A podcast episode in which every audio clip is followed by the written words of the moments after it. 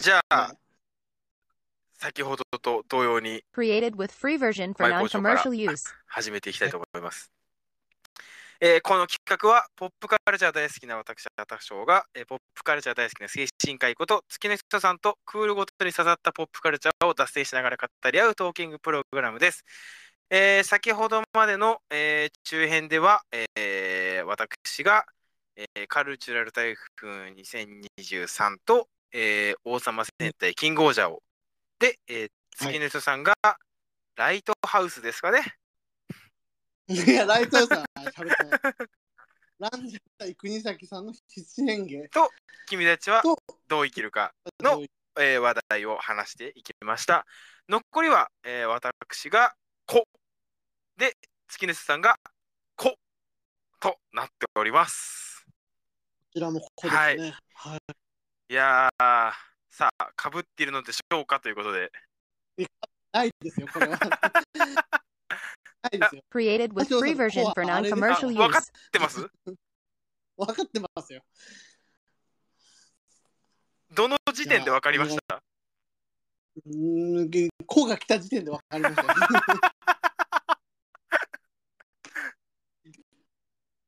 じゃあ私の「こ」をじゃあ話したいと思います。えー私の最後「こ」は高校演劇です。来ました。もう、これは、これはあのーポップカルチャー定期検診定期っていうのでまああのー定期発表会っていうか定期はい、やっぱこう報告しなければいけないない話題そなだうんまあまあ私にとってまあ義務だと思ってるのでもう一回話し始めてしまった以上。当然入る。当然入るぞ。当然入れるぞと。いう気持ちで入れております。なるほど。あの高校演劇を定期的にこうなんか発信する人としてはあの TBS ラジオの澤田大樹記者とかもえーっと、いてで、まあ、先週の水曜日の20時からアフターシックスジャンクションとかで高校演劇特集特集とかの話とかもしてるのでで多分それ、うんあの Spotify とかなんかあの後々ポッドキャストで上がってで聞けると思うので、いやてか先週の水曜日ならまだ聞けるのでラジコで。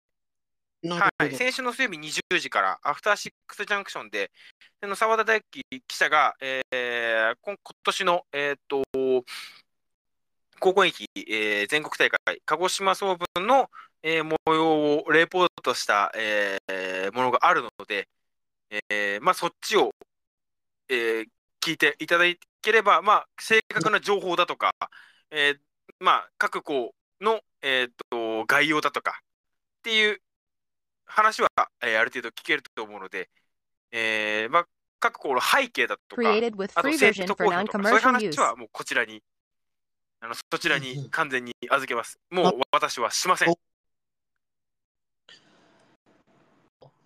ということで、えーっと、じゃあまず、高校演劇っつって、じゃあ高校演劇の何の話をお前はすんのや？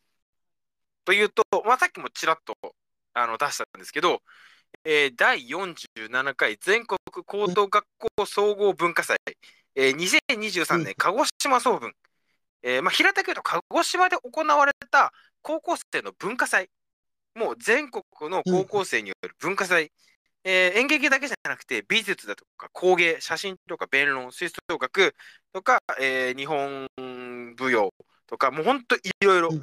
いろんなものが鹿児島の町に集まってやるうん1週間、高校生たちが文化を、えー発表しまくる文化の町として鹿児島をするみたいな総文っていうイベントの.中の一部門の演劇、えー第なるほ69回全国高等学校演劇大会鹿児島大会っていうのを、えー今回は話したいと思ってます。なるほど。はい。えーちなみにそのまああのちょっとお話戻るんですけど美術とか工芸とか写真とかも、えーとうんうん今年ちょっと時間があったんで見てきたんですけどうんこれはこれでめちゃくちゃ良かったです。おおなるほど。あの高校生が作ったどうこうとかじゃなくて普通に美術作品としてクオリティが高い。写真作品として、あこれもプロの撮る写真と同じだなっていうのがあったりうんとかって結構あったりするので、まあ、あの面白いかなと。演劇だけ見に行く人も、まあ、別のその美術工芸写真とかうんも見に行くのも面白いんじゃないかなと Created with free Muy version for non-commercial はい、use. じゃあ、まあ、話は戻って本本筋演劇の話をはいしたいと思います。えっと今年の、えー演劇はです演劇大会はですね、えー7月31日の日曜日から8月1日の火曜日にかけて日月火の変なんですよ。これは変な設定なんですよ。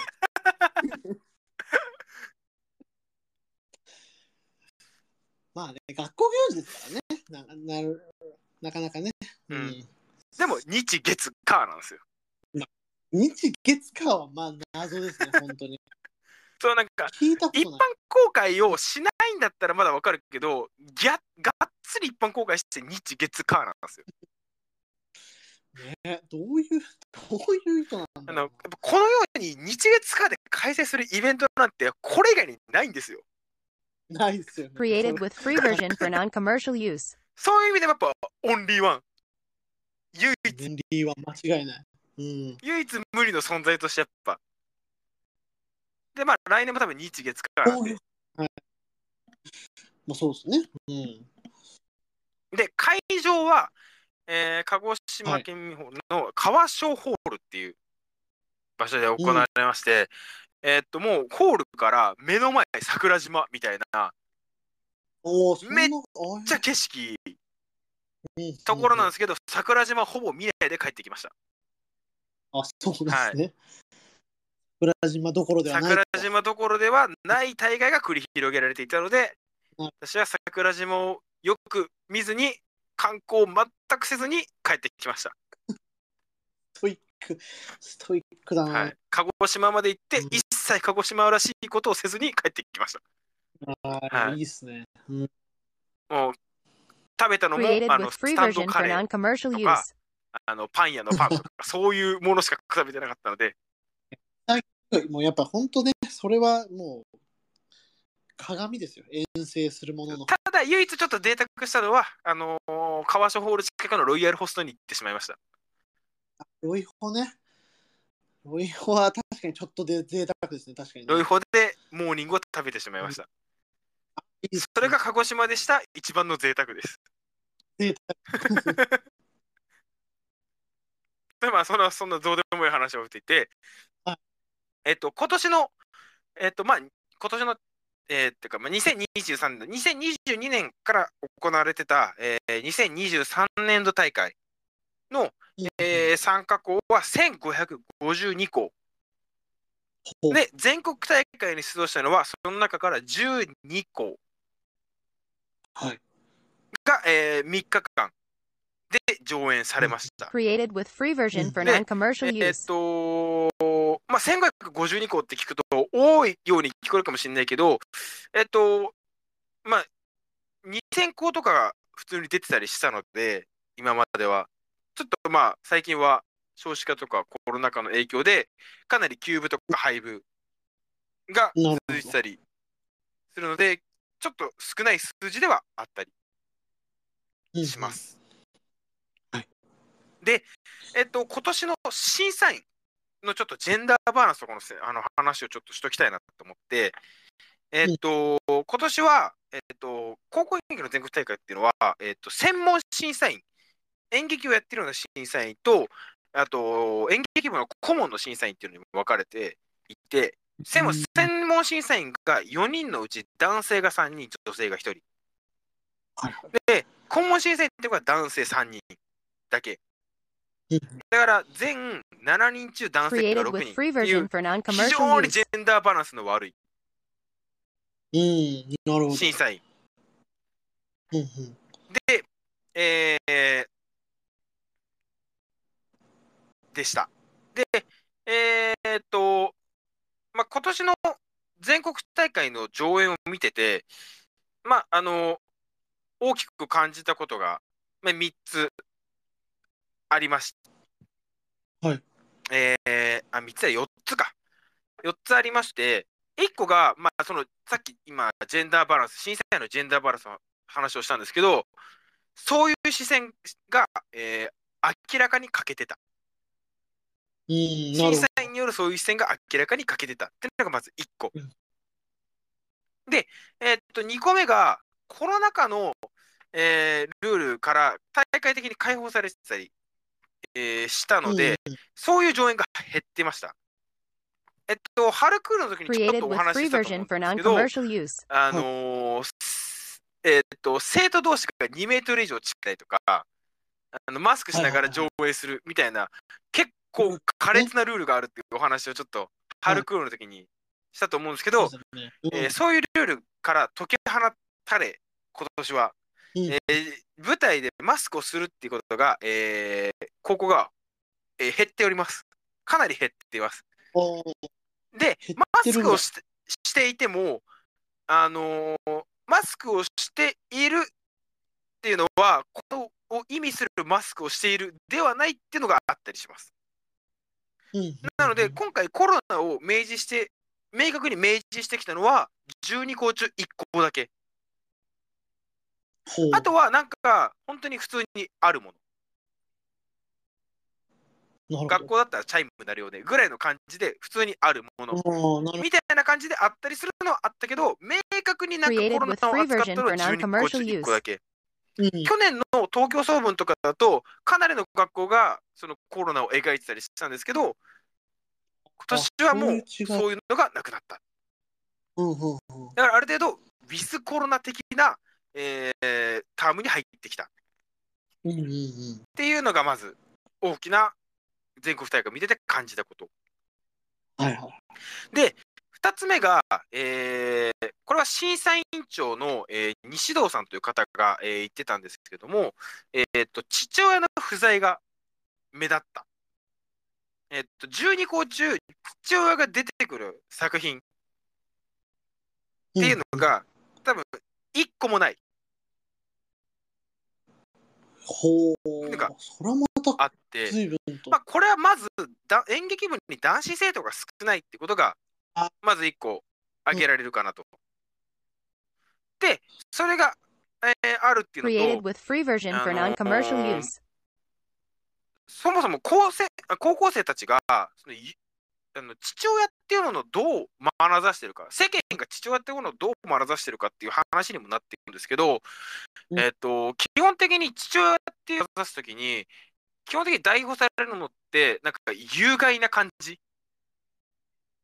家父長制的な感じ？っていうものをやっぱ感じさせるのかやっぱりそのそこから遠ざかるためにはやっぱり父親を登場させる意味がない。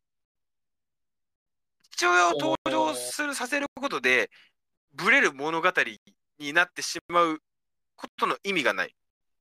描きたいのはなんか高校生からなんじゃないかなってあのこれは自分が思ってることなんですけど西野さんは父親がいないねっていうことだけを言ったんですけどうん。まあ私としてはそういうふうに高校生がある種のその家父長制の有害さみたいなものをそのこれを言語化してってわけじゃないですけどある程度肌で感じきって高校演劇のその場が、でそれででそのの結果なんじゃないかなっていうのはちょっと思ったりしてますね。ねえ、なるほど。で、これ3つ目が、えーっと、えまあ、自分的に一番感じたもので、えっと、うんうん。いるとか、いないとか、またはいないことにされてるみたいなことの、その存在の有無みたいなものの淡いを描いてる作品がめちゃくちゃ多かったです。うんうん。これって、自分がどのように自分を語っていくのかっていう視点とか他者をどのように認知するのかっていうものの描く描 Created いた with 作 free 品がめっ version for ちゃ多いっていう use. 話でそれが。記憶だったり知識だったり言葉だったりっていうものであの表されるっていう作品がすごく多かった。ええ傾向があるんですね。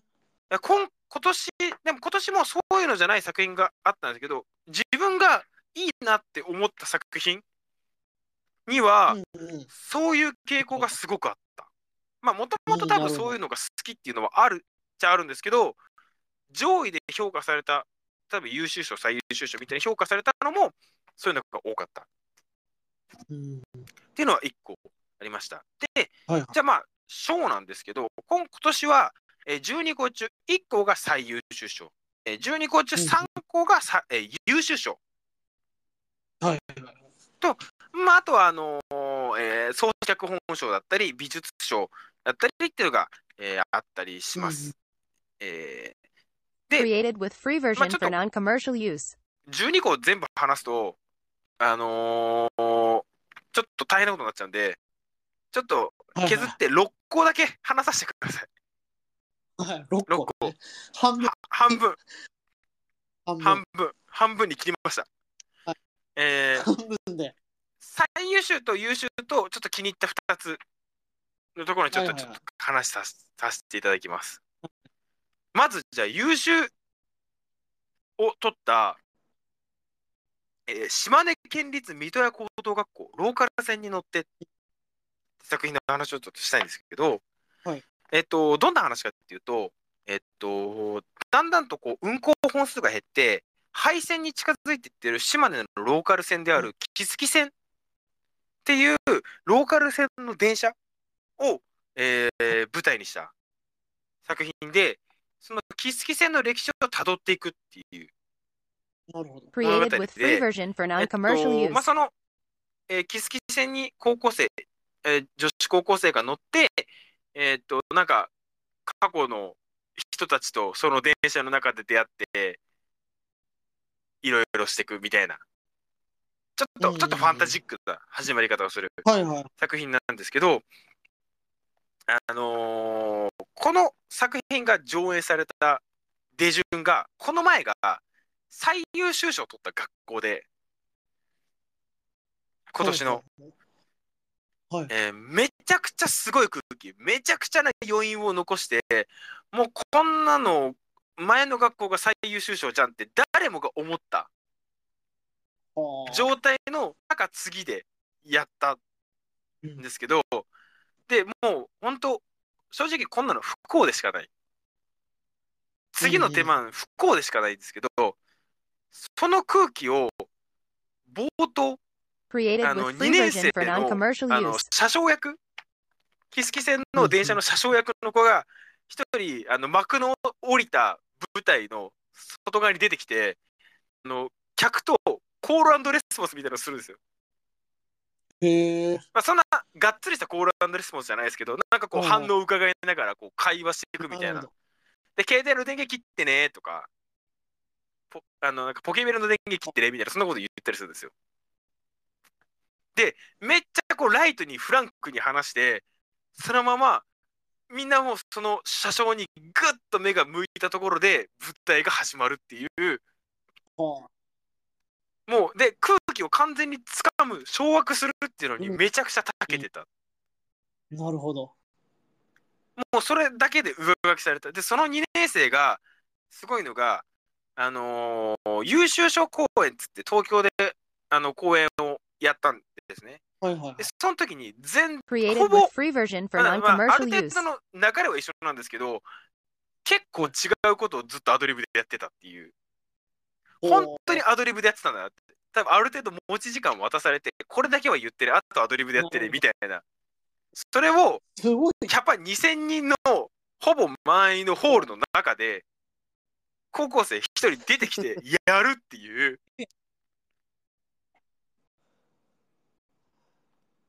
へえ。これもう m 1の決勝戦並みに緊張する状況だと思いますよ。ねえいやーちょっと荷が重すぎる気がし荷が重すぎるんですよ。ちゃうんだね。それを平気な顔してやりきる。それが2年生でいるっていう、まあ、そんなすごい、まあ、うちの、えっと、役とに MVP をあげるとしたら、本当に誰もがこの人っていうぐらい。Created with free version for non-commercial use.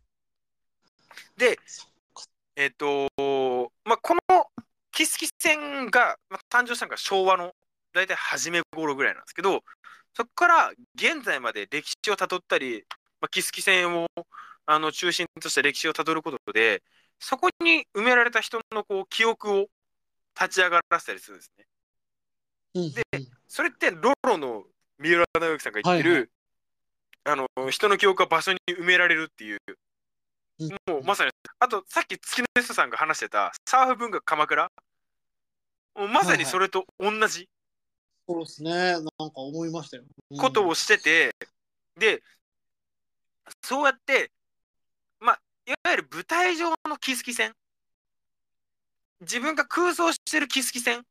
に、記憶を埋めてたものが最後あのこの間サイエンスさんロロの BGM ってあったじゃないですか。Created with free version for あれの non-commercial use. オープニングでバックにあの道路が流れてそれを車前で車でこうなんか模したもので移動するみたいなのあったじゃないですか、あれでなんか車移動するみたいな、はい。あんな感じでバックにキスキ線から見える外の映像を映し出して電車の構造をもともと電車の構造なんですけど見える景色を映し出すことでもう見てる人が全員キスキ線その場所に記憶を埋めることになったっていう、うん。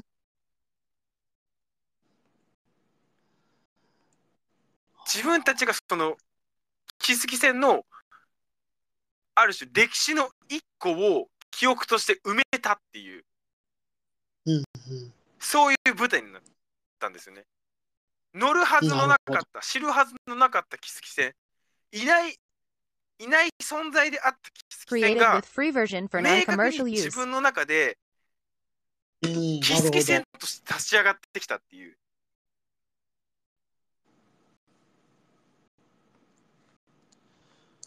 はあ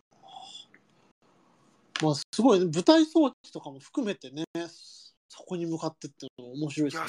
すごかったです。もう、その映像が流れた瞬間、うわ、BGM っていう、自分の中での興奮たるや。本当に美しい、美しい映像だったんですよね、本当に。うんなるほど。でこれが優秀賞を取りましたっていう。ああ。いや、本当それぐらい素晴らしかったなっていう。うんうんじゃあ続けて優秀賞、2個目の優秀賞の話をちょっとしたいんですけど、えー、北海道網走高等学校.えーのスパイスカレーっていう話で、えっと、亡くなった祖母の書いたレシピに沿ってスパイスカレーを、えっと、高校生の女の子が作っていく。その、えっと、スパイスカレーを作りながら、まあ、なんかおばあちゃんに対する思いだとか、自分の将来の、えっと、ことだとかをこう話していくっていう、ワンシチュエーションのうん物語になるんですけど、えっと、んこれすごかったのが、えっと、まあその学校自体があの演劇部員が少なくて、大道具とかで予算もそんなにないから、大道具にそんなに予算がかけられないはいはってなって、だけど部屋は結構忠実に作りたい。おうち、うんキッチン、スパイスカレーを作るっていうのがあるから、キッチンをちょっとちゃんと作りたい Created。with free version for non-commercial use. やったのが、キッチンの枠だけポールみたいので組んで、あと全部パントマイムでやるっていう。い。はあ。なるほど。これのすごいのが、冷蔵庫も炊飯器も、えっ、と、なんか蛇口とか、もううん全部パントマイムなんですよ。蛇口だけはついてて、出る水とかパントマイムなんですけど、で、あの食材とかも何もない。お皿しかない。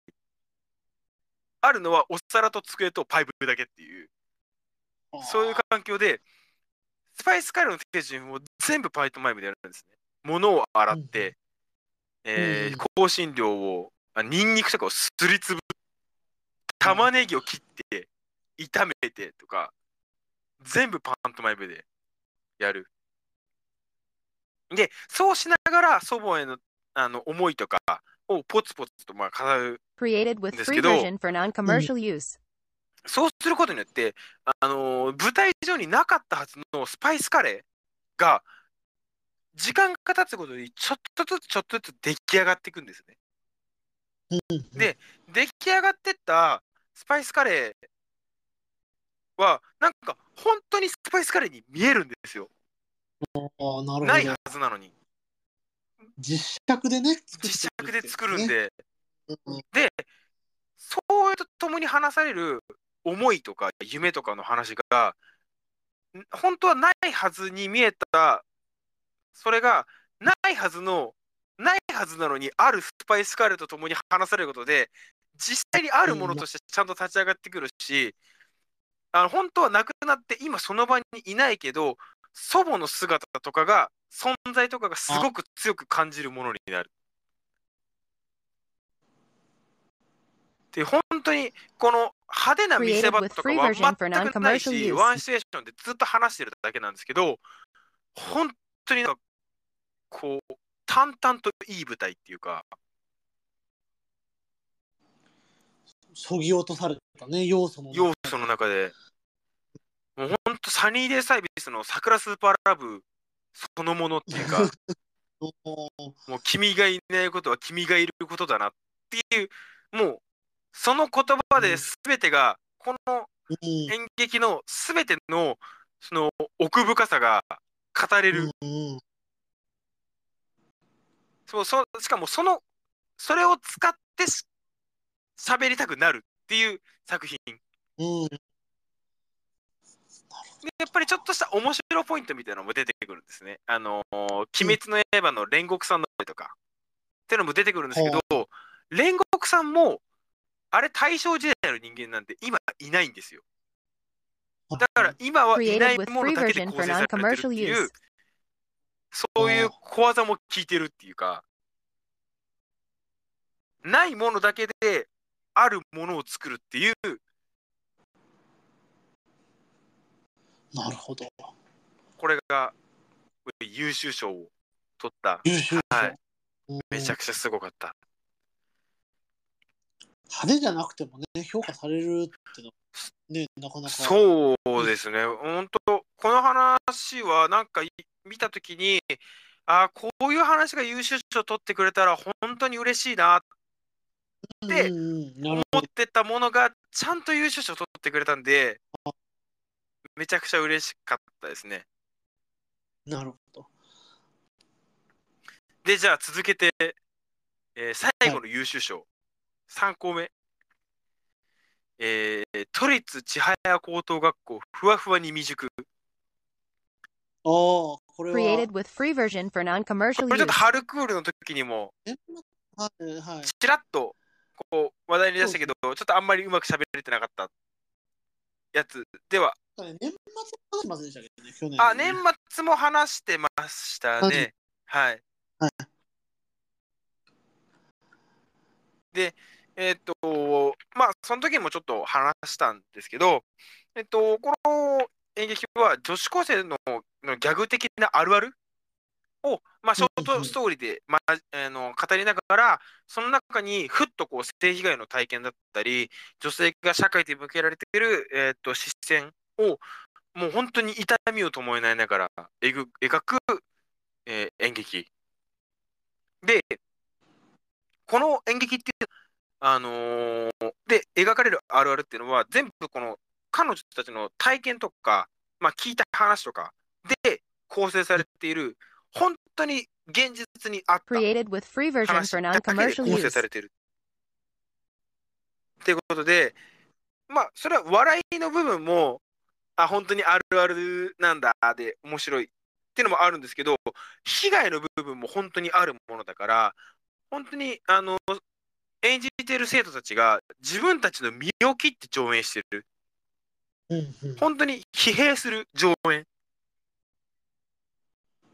なるほど。それをあの舞台で60分間、もう何回も何回も何回も繰り返し1年かけてやってきたっていう、なんかもう本当、伊藤詩織さんと同じような強さを感じるったっていうか、全国の時にはもう、もうお願いだから、あの、報われてくれって感じ。なるほど。思っちゃったっていうか、で、まあ、あのー内容は、まあ、ちょっとずつ、この作品、もう、合わせて4回見たんで free すけ version ど、for non-commercial 内容は.ちょっとずつ変わってたり、まあ、時代、時代っていうかお、月に合わせてね。まあ、ちょっと変わってるし、基本的には変わらず。で、えっと、ただ、全国大会で一個めちゃくちゃ悲しいことがあって、その性被害だったりの体験だったり、女性が、まあ、この社会で向けられている視線みたいなところを語る場面で、まあ、それまでめっちゃ笑いの話をで、ううん。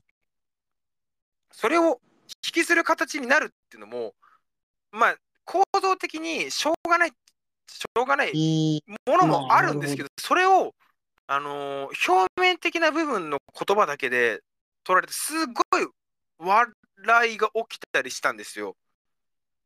それは、あのー関東大会の時もそうだったし、全国大会でもそうだったんですね。で、なんかそ、それを伝わらなかったっていう.ことがものすごくこの生徒たちが悔しかったみたいでっていうのをその外部講師の方が語ってたりとかしててで本当に伝わらないんだなっていう悲しさっていうか、あの本当に女子生徒と男子生徒で見てる景色が全く違うっていうのもそうだけど、うんそのさっき話してたバービーでもはいめちゃくちゃ面白いし、めちゃくちゃ分かりやすいんだけど、この内容でも伝わらない人ってたくさんいる。地獄が確かにあるっていうか、それがこの舞台を通して如実に現れてた。はあ。その笑うことに加害性があるってことを多分まだ知らないのか、まあ、それが高校生だけだったらいいんですけど、大人もそうだから、それがうん怖い。高校。演劇って Created やっぱ with 閉じて version る for もの non-commercial なん.で、めちゃくちゃ、うんそのそういうなんか危険な部分がすごく温存されてる場所ではあるんですね。めちゃくちゃミソジニックな発言がめちゃくちゃ笑いとして受け取られてたり、ホモソーシャルがかなりなんか美化されて、あの作品に落とし込まれてるとか、うん。差別的な言葉がふわっと入ってたりとか、うんうん。っていうのがあるので、ちょっと本当にそれは良くないなって思って、まあ、めちゃくちゃ面白いっていうので見つつも、本当に観客最悪だなって思いながら見てたりとかは。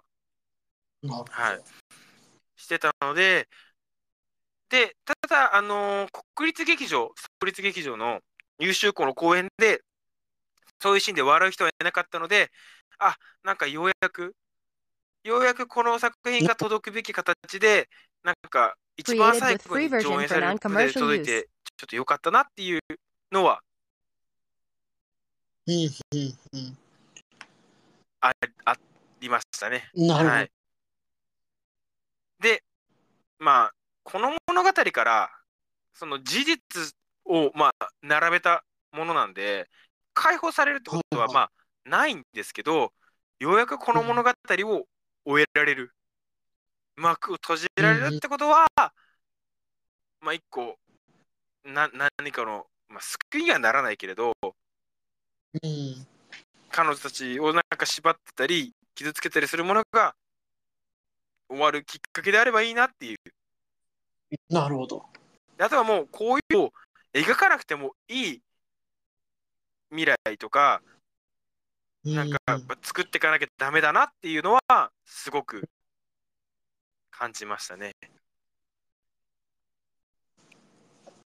Created with free version for non-commercial で、use. えっと、この都立千早、まあ、2024年度大会も、まあ、出動することが決まっておりまして、えっと、地区大会が今、絶賛東京で開催中なんですけども、はい。ね。えっと、と、支配の公演は決まっておりまして、えー、10月1日日曜日、新宿にあるプーク人形劇場っていうところで、えー、ちんぷんかんぷんぷんっていう作品が上演されます。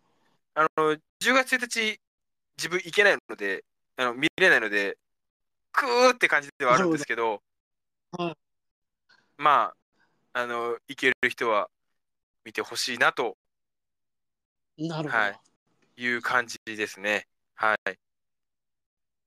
で、えっと、じゃあ、あのー東京の東京から.全国行った、えー高校の話をしたので、今年、えっ、と、もう本当、十何年ぶりとか、ぶりに、えっ、と、全国に東京から2校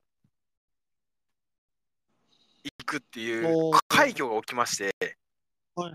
で、え1個がそのさっきの都立千早高等学校。で、もう1個が立川女子高等学校のあの子を探して、うん。これも、あの春来るの時にちょっと、話しまね。はうん。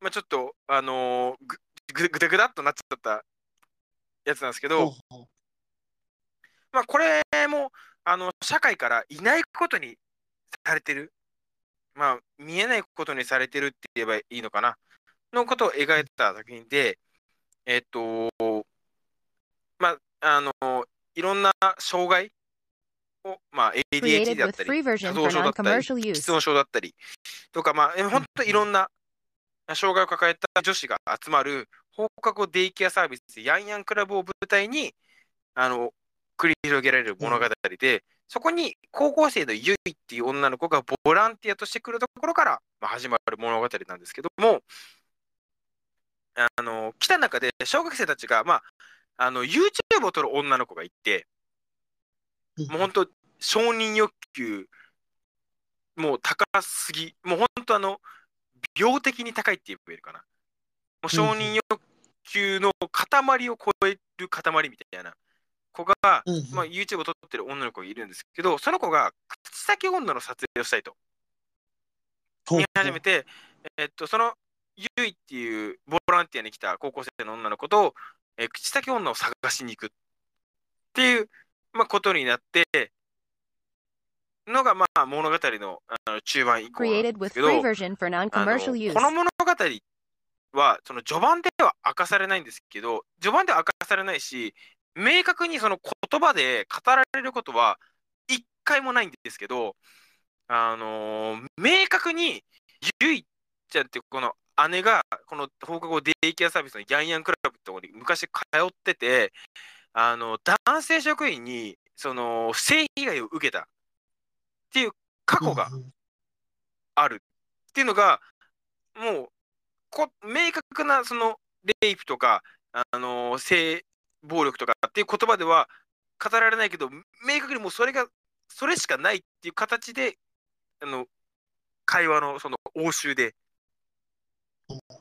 分かるようになってて、ではい、それによって、そのゆいちゃんのその家族っていうのはもう結構ボロボロな状態になってる。で、今もそのお姉ちゃんは立ち直ってないし、お母さんもそれでちょっと、あのもう心を、えーだい.ぶやん病むっていうか、もう、あのーやられてしまって、ゆいちゃんがほぼほぼなんかそのヤングケアラーみたいになってるっていう状況の子なんですけど、えっと、まあ、口先女ってそのまあ都市伝説じゃないですか。はいはい。で、その、そういう子たち、ゆいちゃんだとか、その、ヤンヤンクラブとかに通う女の子っていうのは、その都市伝説みたいに、まことしやかにささかれささやかれるみたいな存在として、今扱われてるっていうか、確実にそこにいるし、ある事実なのに誰も目向けてない。はいはい。誰にもこう、手を差し伸べられてもらってない。うんっていう現状がそこにある。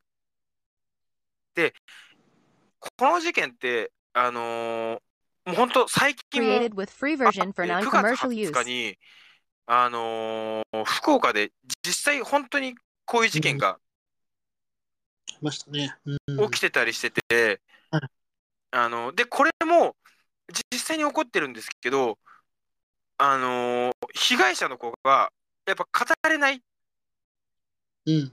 からそのなんか別のことを話してる時になんかこうであの明るみになったみたいな感じになってそれこそあのマイクールで話したあの性暴力を受けた受けた私は今日もその後生きていますじゃないけど語れないんですよね。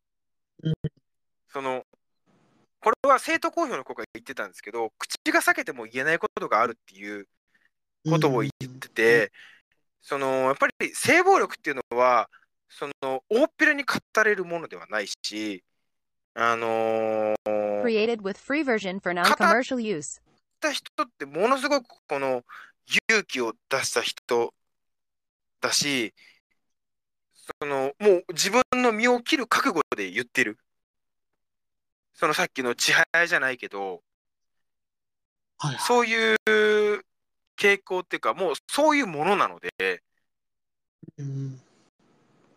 そこに対してやっぱり見ないふりをする社会があまりにもありすぎる。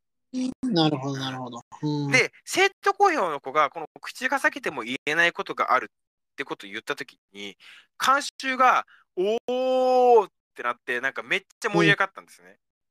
その、まあ、盛り上がるのはいいんだけどその生徒公表の子がその後にこの口が裂けても言えないことがある性暴力とかさみたいなことをやっぱ言ったんですね。それを泣きながら言ってたんですよその子が。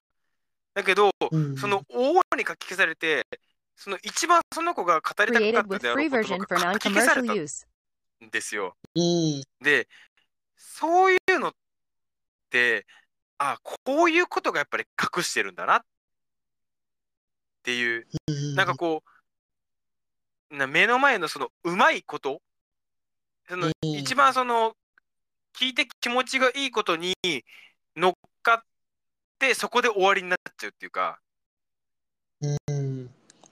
ビジレイクに乗っかって終わりになっちゃうみたいなことがあるんだなっていうのがもうその場でこの立川女子が演じその上演したものの状況がそのままその場で起きててうんそれがもうかなり辛かったっなるほど。ていうのがすごくあってまあちょっとそういうのはまあよくないな、まあ、さっきの千早じゃないけどこういうところうんで口が裂けても言えないことがあ Created る with ってい free うのは version for non-commercial ある.種そのそういうふうに結構普通に見れないっていうようなことだったりするんですよ。まあ、て先ほどのテーマに扱ってて性暴力の被害があってみたいな話を。でそれを誰にも語れないみたいな。そういうそういう前提が全てある以上それって結構当たり前のようにあの受け取れるものではあるのにあんまり受け取れてなかったっていうことも含めてうん。あこれは、うん、ちょっと監修のレベルアップっていうかちょっとしなきゃダメだよねっていう。うん。聞く側が聞く体制に入ってない。見る側が見る体制に入ってない。見るだけの知識を揃って揃えてないっていうのはちょっとやっぱ感じる。まあまあそれは閉鎖的な空間っていうのにつながるんですけど、うんだからもうちょっとそういう視点が上演者だけじゃなくて見る側に欲しいなっていう。これに関して審査員も特にないんですよね。この性暴力とかのことに関して。あんまり語りたがらないのか、ほぼほぼ何も言わずに終わるっていうか、そういうのも含めて、なんかある種高校演劇っていうもの自体がこれから逃げてるっていう嫌いがあるはから、あ、なるほど。まあちょっと、ただ立川女子にはこういう作品から逃が逃げないで描いてくれる高校なんで、まあちょっとこれからも頼みますよっていう気持ちを。うん。まあ、東京、東京で言ってくれた、まあ、東京都民、都民なんで自分が、Created with そう free いう version と for ころの use. あのーね。思い入れも含めて、立川女子が今年の地区大会、10月7日土曜日に、福生市民会館土ホールってとこで、愛の話っていう話を、これもはい上演されます。はいあるわけですね。あのーちょっとまだ全然地区大会見に行けてないけど、ちょっとこれだけは絶対に行こうと思ってます。なる少なくとも、なるほど、はい。なるほど。ちょっと、あの、立川女子頼みますよっていう、はい、ことですね。はい。で、もう一個、優秀賞じゃない高校、確かにさっきの立川女子も優秀賞ではない高校だったんですけど、もう一個優秀賞じゃない高校で、ちょっと自分が話したい高校がもう一個あって、それが、つまがり学園、えー鹿児島高等学校の本当の朝っていう作品で、えーと卒業.式の前日の朝、まあ、卒業式の在校生が卒業式の練習とかで、で卒業生はあのほぼ、まあ、来なくていいよみたいな時の時間帯の時にあの教室に一人でいる女の子、女子生徒が、えーいるところ始まるものな物語なんですけど、まあなんかその女の子が、なんか卒業式して、なんかこう、あんまり、なんか思わしくない反応をしてるぞっていう感じから始まって、で、最終的にその子が、あの、あの、学費が払えなくて、卒業できなかった子なんだっていうのが、中盤ぐらいでわかるんですね。はいはい。で、この物語って、それが卒業できるようになって終わるとかじゃなくて、卒業できないまま、ただただそこを去ってい Created く with っていう。Free version for non-commercial use. ものすごく正直あの余韻としてはめちゃくちゃ悪い。カタルシスのない感じないですね。感じ。うん。で終わる物語なんですけどもうそれがリアルすぎてなるほど。あの物語だったらカタルシスを作れるけど現実ってカタルシスなんてないですか？あります。現実を描くってなったらそうなるよねっていうでそれが高校演劇じゃあんまり見ないその誠実さっていうかうんうん。なるほど。その結構親の貧困が子供の貧困に響いてくるってあのここ数年っていうかもうにうん結構あるじゃないですかダイレクトに。はいはい。でそれに対して子供のその Created with free version for non-commercial に.なっちゃうじゃないですか。子供は何も悪くないのに、うんねそれが子供の将来をこう決めてしまうっていうか、ある意味お親ガチャ的な話じゃないですけど、につながっちゃうっていうか、で、こういうのって、まあ、その、つまがり学園はその上演で表してたんですけど、さっき話した、あの、立川女子とかは、東京から鹿児島に遠征するために、あの、旅費が足りなくて、クラウドファンディングとかしてたんですね。なるほど。はいそれって、でも本来だったら、学校だったり、教育委員会だったり、大会側だったうりん、ある種のその公的機関が援助するべきものであるじゃないですか。はいはい。でも、行政って、今の行政ってそれをしないことだったりする。で、ヤングケアラーとか学生の貧困とか、本当はそれも行政が支援するべき、真っ先に支援.するべきものうん。のあるはずなのに、そこを行政は全く見てない。見ないふりをしている。っていうのを、すごくこう、まあ、立川女子と合わせて、の、その、現状と合わせて、ものすごくリアルに。感じるっていうか。で、そういうことを描いたのと同時に、この物語が本当に良かったのは、あのーなんかその、その卒業生に以前、まあ、その嘘告白みたいなはいことをしてきた、その後輩の男子生徒がいて、その男子生徒が、その卒業できなかったその女子生徒に対し対して、最後、謝りに来るんですね。で、その謝りに来た男子生.徒に向けて、あの、許されようと思ってんじゃねえよって言うんですよ。うんなるほど。で明確にそれがお前が自己中心的な行動で有害だぞってことをちゃんと言うっていうことが本当に素晴らしくてこれってなかなか言えないことだと思うんですよ。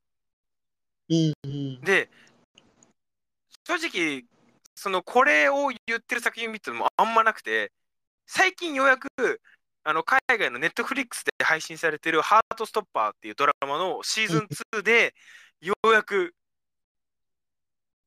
その同じシーン同じようなシーンがあって許されようとしてんじゃないっていう怒るシーンがあってほんと誠実だなっていうなるほど。そういうシーンって大事だよねっていううん。それを高校演劇でハートストッパーとかは.あのもう言うべくして言ったってところはあるんですけどそれを高校演劇でちゃんと60分の中で出したっていうのが本当に優秀だった。本当に舞台装置とか見せ方とかあのーまあセリフのその強弱とか本当にそういう技術面なところでちょっと引かれたって感じはあるけど本当に優秀校に入っても全然遜色ないぐらい素晴らしかった。なるほど。はい、ここで、まあ、か開催権代表で今年出てきたんですけど、ちょっと気になる高校だなと。なるほど。うんで、今は 5, 5校話してきまして、最後、ちょっと最優秀賞の、おーなるほど。はい、圧倒的だったと。圧倒的だった。もう本当に、あの終わった瞬間、勝てねえ、これは。Created with free version for あ non-commercial の他の.高校どこにも勝てねえって思っちゃいました。うーん、なるほど。えーそれを上演したのが徳島県立上東高等学校21人いる、で、えっと、ちょっとこの物語物語話すときにあの無要素を話すとネタバレみたいなことになってあの結構語ることをあのあんまりみんなしてこないやつなんですけどまあネタバレする時点で面白みが消える作品ならそもそも面白くないと思うのでちょっとまあある程度ネタバレしながら話すんですけど、はい。ね、ネタバレしながらっていうかネタバレする空気を伴いながらって感じですかね、うん。ある程度触れながら。しくんですけどあの舞台がえっ、と半地下の半地下にある、えっと演劇部を舞台にした作品で Created with free version for non-commercial 正 use. 直あのめ舞台に本当のその半地下の教室が組まれてるんですね。でほうほうほう。そこに21人人が入るんです。めっちゃ狭いんですよ。ぎゅうぎゅうで。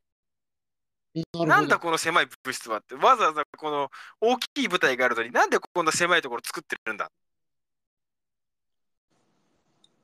ていう感じの教室でちょっとなんかあのコンクリート打ちっぱなしでなんかこう防火扉みたいなのがある。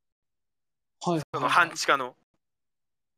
教室なんですけど、まあ、そこに集合して、これから今日の演劇部の活動を始めますっていうところまでの一日の流れをショートストーリーみたいに一日ずつ積み上げていくっていう。作品なんですけど、この作品に出てくる、あのーキャラクター、まあ、生徒たちっていうんですかね、演劇部の生徒たちの名前は、その色とか果物とかで表さ version れ for てるんですね。non-commercial use. うん小豆とか、アルとか、エンジとか、黄色、黄緑、くるみみたいな感じで表されるんですけど、えっと、なんか劇の中盤までは基本的に何してるか分かんないです。なんか演劇部の、んなんかよく分かんない活動？なんか活動してるのか活動してないのかよくわかんない。なんか狭い部室でいろんな人が集まってみんな話してるねみたいな。で、みんなそうん。の白い、ほんと白いシャツみたいな衣装に黒黒いスパッツになんかちょっとワンポイント、それぞれのキャラクターのワンポイントの道具をつけてるみたいな、そういう衣装で、ほんと見分けも全然つかない。遠くから見てると。うんそういう感じの、だってずーっとなんか、あのー中盤ぐらいまで、ふわふわしてるって言ったらあれだけど、なんか何してるかわかんない。だけど、なんか、ちょっとだけ嫌な雰囲 Created 気が with ずっと.はいはい。で、その嫌な雰囲気が何なのかっていうのが、あの中盤あたりでバーンとわかるんですけど、ほうほうほう。ままあ、それが戦争だったりするんですね。ほうほで、その教室半地下の打ちっぱなしの防火扉のっていうか、もうシェルターを表してたってことが、すごく明確にその時点で出てたりとかして、はいあで、戦争って語られることはないんですよ、この物語において、その明確に2文字で。だけどね、すべての要素が戦争を物語ってるとしか思えないっていう。う。なるほど。で、えっと、各、これの、その時代設定っていうのが、昔ではないんですよね。ああ、なるほど。今かちょっとの未来を想像し、想定してるみたいなことを言ってる。自分的にはこれ、パラレルワールドだと思って Created with free version パラレルワールドの.今を描いてる作品で、じゃあなんでそう感じたかっていうと、あの前回のハルクールで、あのーあ、その前に、あのーまあ、これ戦争なんで、まあ、戦争って人が亡くなるじゃないですか、どうしたって。で、21人いる環境においても、やっぱり人は亡くなっていくんですね。うんでえっと、そうなってきたときに、あのまあ、生き残った子たちとかもいるんですけど、そのハルクールで月の内さんが話してくれた男性ブランコのやってみたいことがあるのだけれどはいはい。ってあったじゃないですか。はいはい。で、あれって、それまでのキャラクターがの存在が最後いないはずのキャラクターの存在が立ち上がるそうですね。っていううん。景色を Created 描 with いて free たってい version う for 話をしてくれたと思うんですけど、この21人が21人いるっていうのは、その表現を一個拡張したもので、いない人をいないままに、いないままの姿のままいることを描いたんですよ。ほうほう。正直、今何言ってるか分かんないと思うんですけど、全然わかんない。いない人をいないままに、いない姿のままいることを描いたんです。うんで、正直、これはもう言葉じゃ説明できない感覚に近いものなので、あのーまあ、正直見てもらうのが一番なんですけど、これフィクションとしてのその物語のありようと、フィクションが現実に接続して及ぼす影響っていうのが、ものすごくこう、強く立ち上がってくるっていうか、明らかに現実にこうバーンって接続するっていうか、Created with free version for はい non-commercial はい use. はいあのアキレス腱が切れるぐらいの感じのあの衝撃で現実にバーンってつながるっていうすごいシーンがあって涙で前が見えなくなりましたでこれが本当にすごかった。でえこれなんですけどえっとこれがですね、えっと、9月30日土曜日。今週の土曜日ですね、えーの15時から17時にかけて NHKE テレで放送されます。ー、おー。えー青春舞台という、えーうん。番組名で、えー2時間、えー1時間が、えー今回あの鹿児島総文高校演劇全国大会の模様を放送されて残り1時間でこの21人がいるをフル尺放送、おーマジはい、NHK でされます。NHKE テレで Created with free version for されるので non-commercial use. とその姿を見てほしいですこれは見ますわ。うん。でえっとえっ、と、キャストがもしどっかで見れるようだったら、キャストの名前とか、ちょっと見といてもらえると、まあいいかなとなるほど。はい思われます。あの、本当になかったら言ってください。あの、写真撮って送るんで。ああ、わかりました。で、えっと、まあ、これ今週の土曜日に放送されるのがまず1個と、あと10月に、ちょっと日にちは分かんないんですけど、あの、公公文連のホームページで、えっと、さこの最優秀公演と優秀校、3校の、えー公演が映像で配信されます。なのでえー、都立千早のふわふわに未熟、えっ、と、北海道網走のスパイスカレー、version for 島根県立水戸屋の、えーローカル線に乗って、この3本も見れます。おーなので、ぜひということで、これはちょっと要チェックですね。10時、15時で。はい、あ15時17時。3時、5時はい、ですね。NHKE テレで、えー、わいいな青春舞台。はい、放送されます。うん。もう、あの、これを話したくて、今週やりたかったんですよ。どうしても。おーなるほど。はいあー、サムネになんかありますね。こう、打ちっぱなしっぽい。おーなるほど。ぜひその9月30日土曜日15時から17時 NHKE テレで放送される青春舞台でこの21にいるの衝撃をぶちぐらってください。いや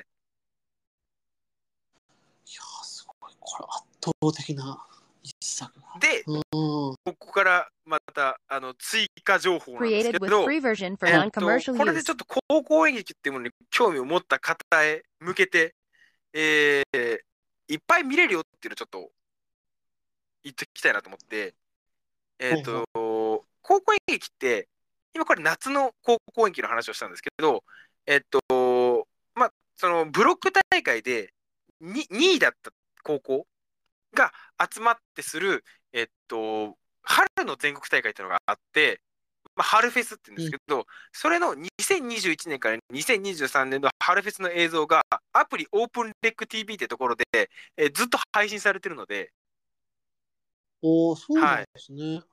えー合わせて多分、えー、30校分とかあるんで、あのーぜひっていう感じですね。あの、言ってくれれば、この、この年のこの上演順何番おすすめとかって、Created with free You know. version for non-commercial use.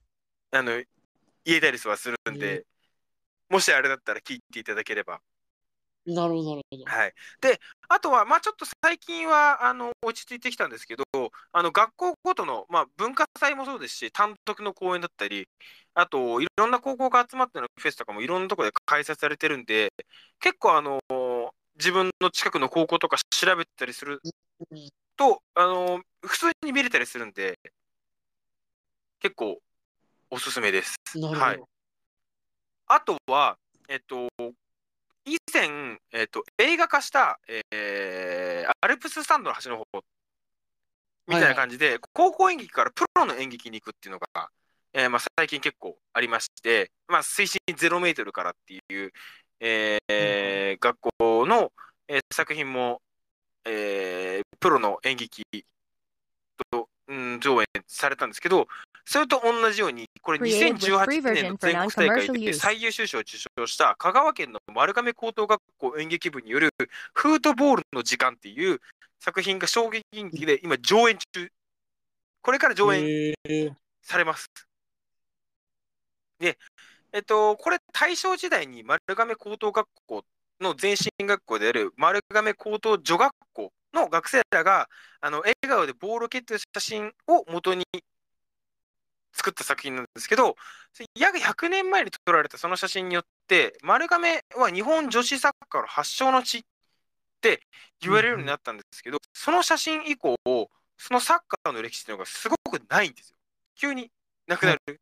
で、あのまあ、最近、なでしこ、ジャパンとか言われるけど、現在、その女性に対する視線とかっていうのはどうなの？っていうのを問いかけてくる作品うんなんです現在はそこから変わったのっていうことを問いかけてくる作品で、free version for non-commercial Oh. use. これが今、プロの演劇ので、えっと、上演をあの全国で回ってするみたいな状況で、えっと、岐阜県の管理で10月18から22、東京都の吉祥寺で10月26から11月1日、え香川県の丸亀で11月7日、三重県の四日市で11月11日、え愛知県豊田市で11月12、栃木県の佐野で、えー11月16、17、埼玉県埼玉で11月18、結構ロングラン、くすごい回りますね。はい。もう1ヶ月間フル回りみたいな。ことするので、結構お近くの方いれば、ぜひ見に行ってもらえれば、あの、ちなみにこの作品、えっと、オープンレック、さっき、えっと、紹介したハルフェス映像が載ってるオープンレック TV ってアプリの2023年の中の、上映ナンバーはいくつか忘れたんですけ.ど、の中にもあるので、ちょっと雲の駅見に行けないよって方は、えっと、そちらを見てもらえれば。で、ちなみにそこでやってるのは、えっと、丸亀高校ではなくて、また別の高校なんですけど、まあ、このフートボールの実感っていう作品自体はちょっと見れるようになるので、そこでクラシックなリストあるんですね。そう他の学校でも。他の学校でもあるので、はい。この研究は規制上、あの、脚本での上演っていうのが結構あるので、はいい。うんうんそれを、まあ、あの、いけない人はちょっと見てもらえれば、あの、まあ、あの、間違いなく面白いんで、最優秀賞取ってる、普通に面白いやつなんで、はないぜひ見ていただければ。で、あとは、あの、さっきちらちら喋ってたんですけど、あの、現在各地でですね、2024年の地区大会が開催してるてて、で、今年は、あのーまあウィズコロナでもう大体一般観覧されてるので、あの Created 各 with 地の free version for 報告をちょっとチェッ.クしてもらえれば、あの地区大会から見に行くので、なるほど。えー、ただです。大体ただで行けます。ああ、そうなんはいですね。うん。もう行く気合と、えー、行く金だけ用意すれば、えー、うん1日5校とか6校とか見れます。なるほど。はいただ朝8時半とかやったりするので、そこだけお気をつけください。早朝ですね、随分ね。それはもうこう攻撃あるある、クールタイムだ。うんあるあるなんで、もう朝早い、えーなんか曜日が変とか、もうあのこう攻撃あるあるなんで、まあもう、それはもうそういうもんだと思ってもらえれば。なるほど。まあ、とりあえずまあ、一番何が言いたいかっていうと、今週の土曜日、15時から17そうです時、NHK これ E はテレで、はい、面白いん青春よ物体という番組が放送されるので、use. そこで今年の最優秀賞、徳島県立城東学校の、えー、21人いるが見れます。ぜひ皆さん見てください。ということで、私の最後、こうです。はい。ずいぶん長いこと喋っちゃいました。そうですね。1時間ぐらい。こうで1時間ぐらい言ってました？1時間ぐらい行ってると思いますあ、よ。マジか。なんか、だいぶ、だいぶこう削って6個まで削ったぞとか思ってたんですけど、6個はね、1時間行くと行くと思いますよ。これだって高校演劇ってあのツイートしたのが11時27分なんです嘘やん、マジで1時間ですね。うん ちょっと申し訳ないです。いやいやいや。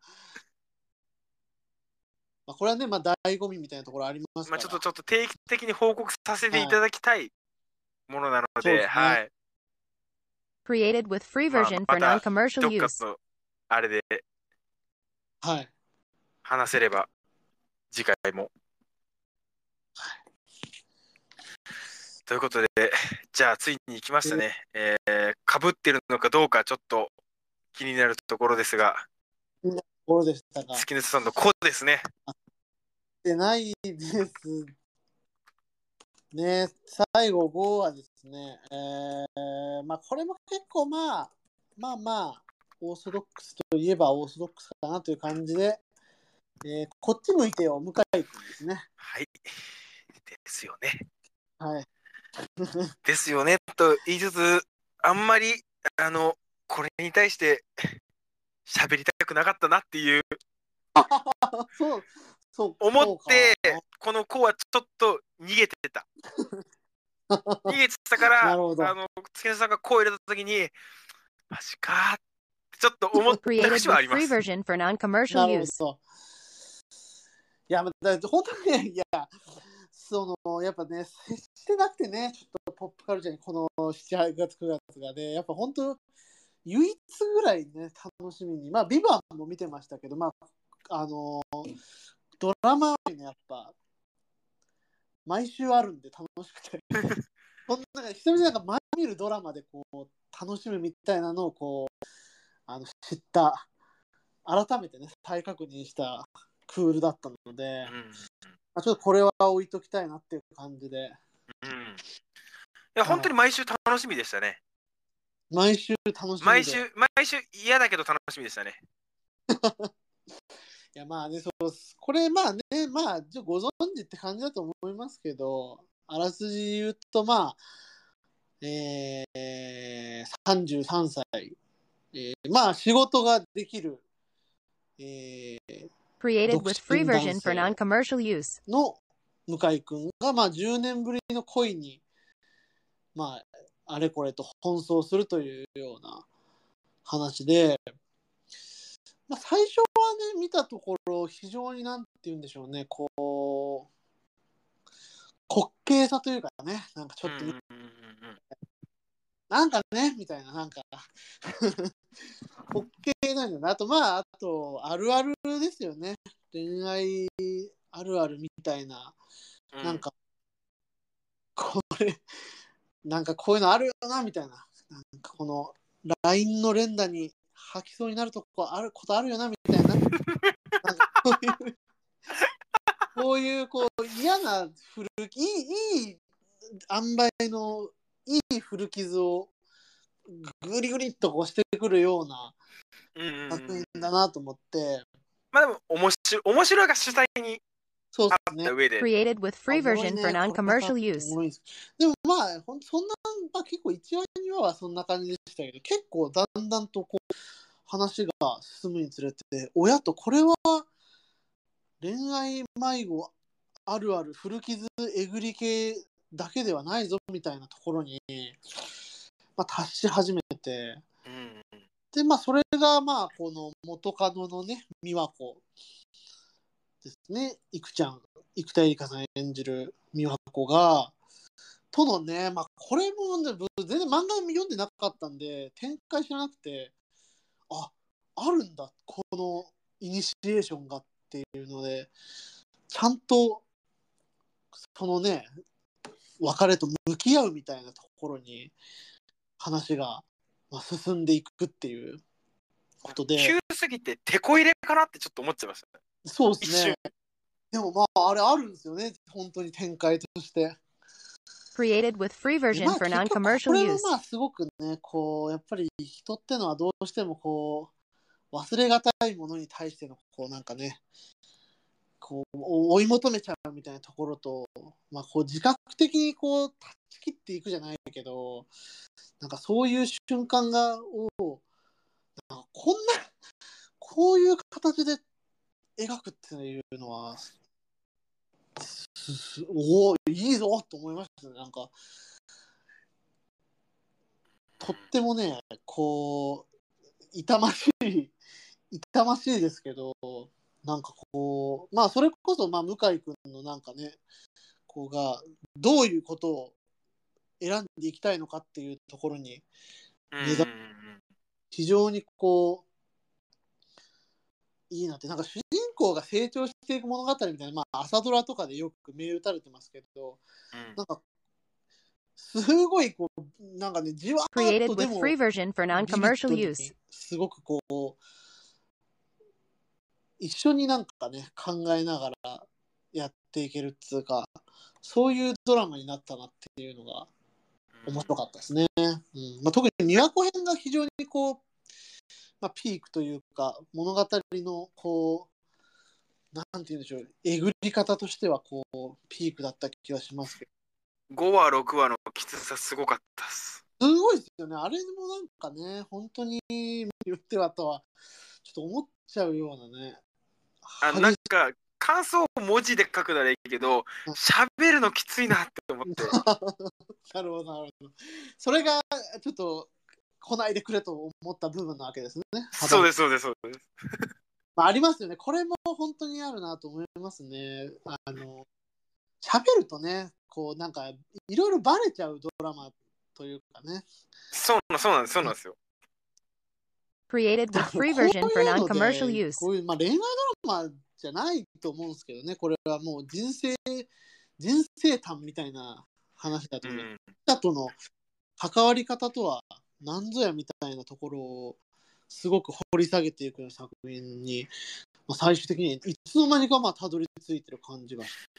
まあ、コミュニケーションの話ですよね明確に。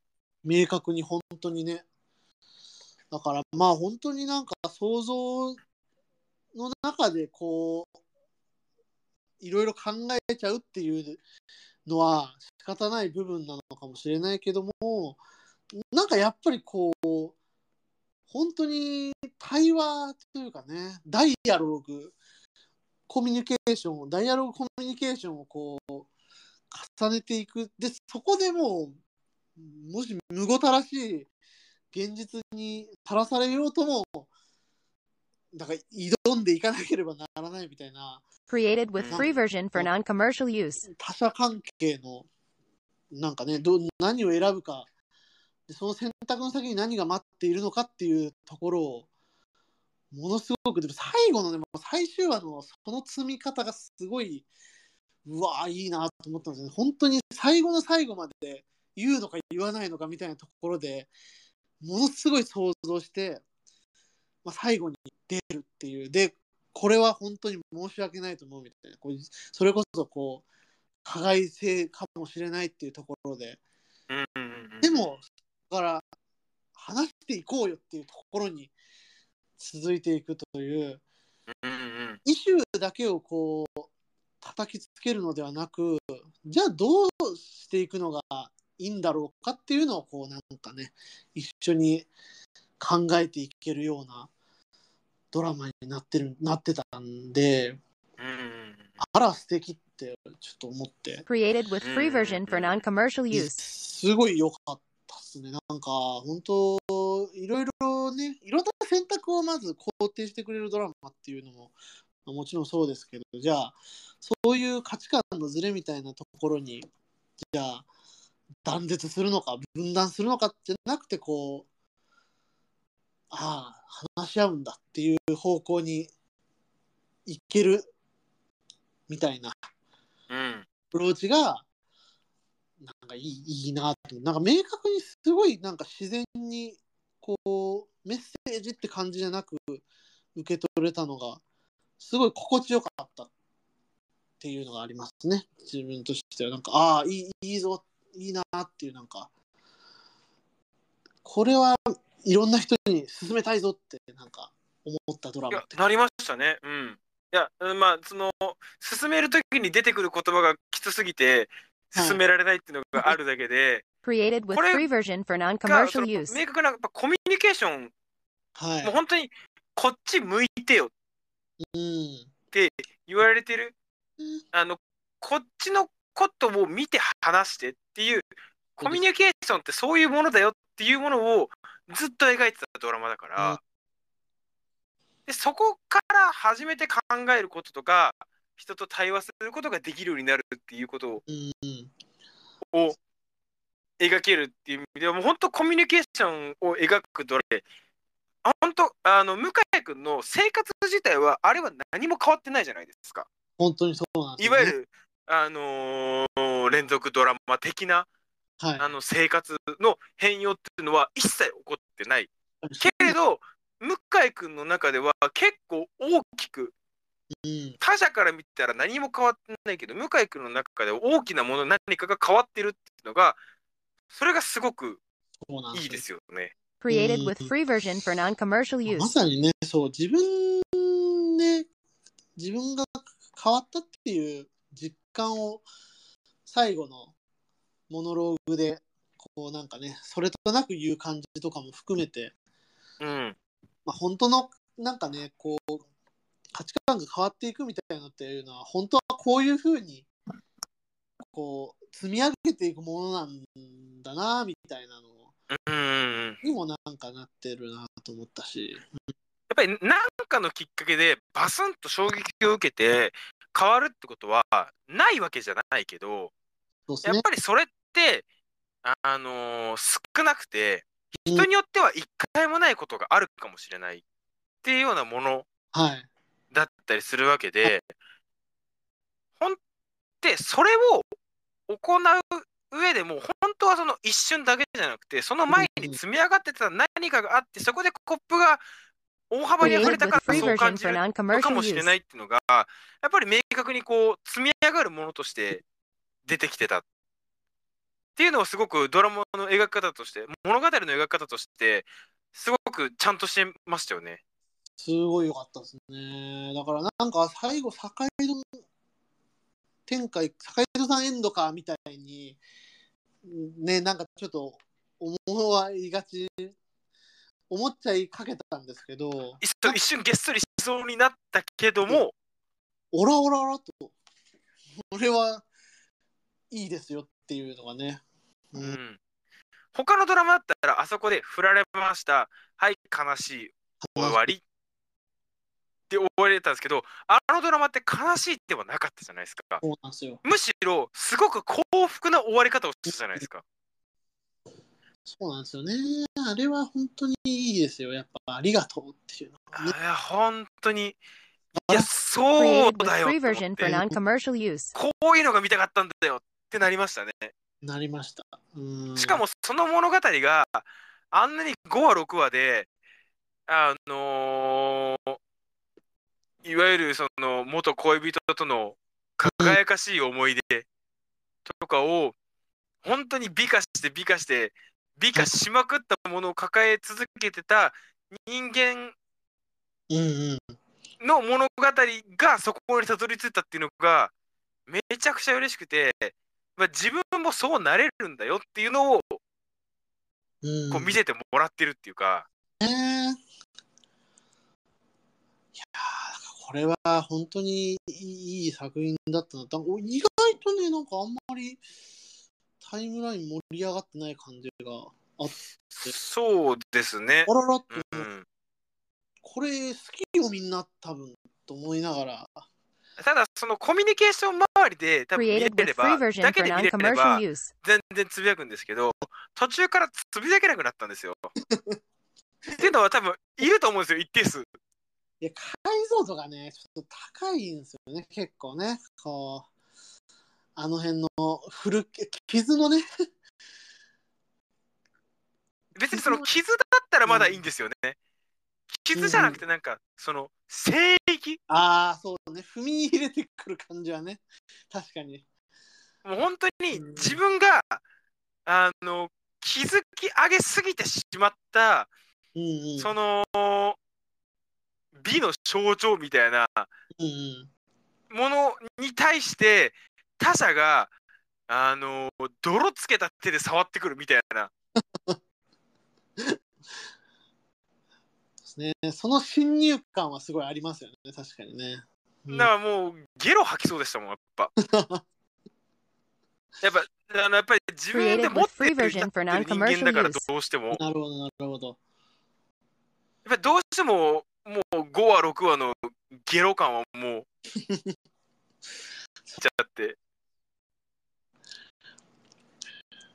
なかなかこうね、やっぱ、うんそうなんですよね。だからなんか、こうした方がいいよっていうドラマじゃない分、なんかね、こう委ねられてる感じというか、どう選択するんだみたいなね、うんこう委ね方を、それこそもう開かれてるんで、話としてはですね。うん。これは相当毒でもあり薬でもあるというかね。うん。どちらでもあるぞみたいな。うん。よかったですね、うん、やっぱまあでもあと本当なんかうん。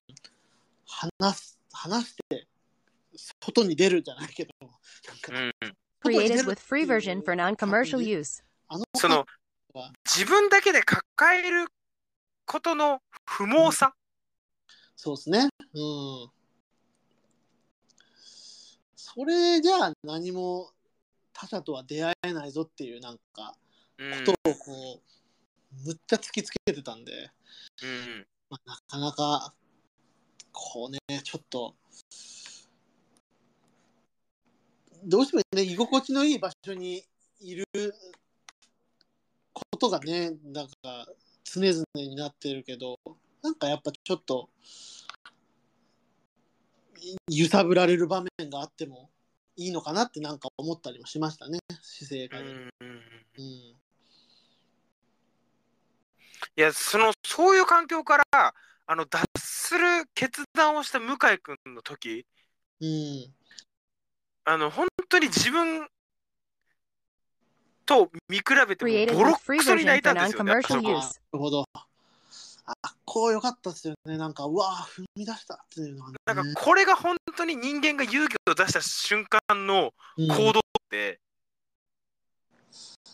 あれってなんかもう自分の組んでた聖域の解体作業に入ったところっていうか、そうねもう、あのーバックホーンとか入れ始めたよっていううん。時だから、もう、あれができるかできないかって、やっぱこう、人間力の差が、人間力っていうか、なんて言うんだろう、あの、ま、み未来、先を向く目目として、そうですね。どだいぶこにこうね、気持ちを置くかっていうのがね。